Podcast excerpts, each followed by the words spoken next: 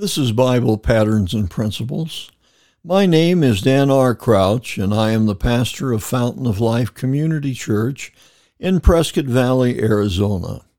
We are a classic Pentecostal church that believes the Bible is the only true Word of God and that salvation only comes through the person of God's Son, Jesus Christ.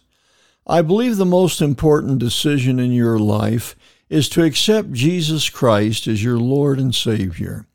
Repenting of your sins and giving your life to Jesus is the key to joy, peace, and success in your personal life. At Bible Patterns and Principles, my goal is to help you find the peace and comfort God wants you to experience. Let's look at a Bible verse for today.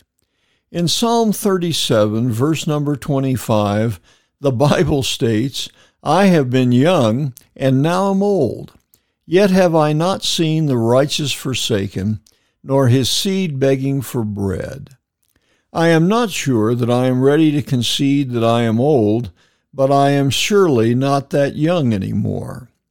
I have been young and many years have passed, so definitely I am getting older.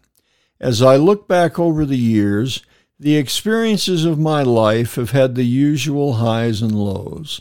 However, I can bear testimony of the words of the psalmist I have not seen the righteous forsaken, nor his seed begging for bread.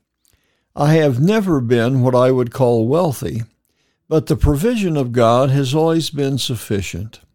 When needs and many times even the desires of my heart have been before me, God has shown the truth that my God shall supply all your need according to his riches and glory by Christ Jesus.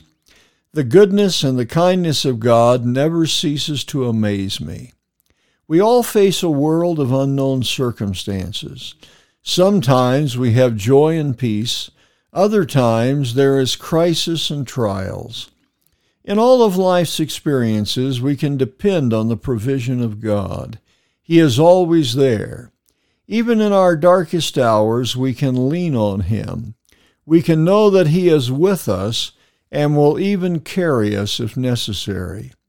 If things are looking bleak, remember the scripture in Genesis chapter 2 and verse number 14.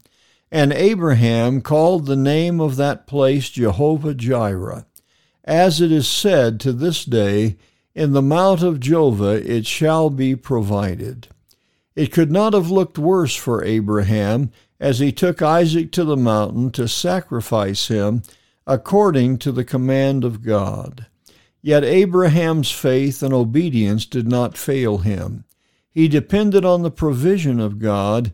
He knew that the Lord would provide a lamb. It is the same for you and me. God will provide. What is your need today? Go to the mount of Jehovah and lean on the one who provides. In the mount of Jehovah it shall be provided. I hope the words we have spoken today have been a blessing to you. Jesus wants to minister to you if only you will let him. If you have not already done so, invite Jesus Christ to be your Lord. All you have to do is invite Him to forgive your sins and be your personal Savior. If you ask, I know He will honor your prayer.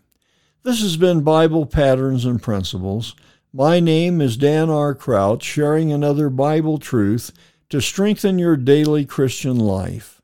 Please let me know if you're enjoying these brief teachings from the Word of God or if you have a prayer request. You can write to me at Bible Patterns and Principles at gmail.com. I would very much enjoy your comments and would feel very privileged to pray with you concerning the needs of your life.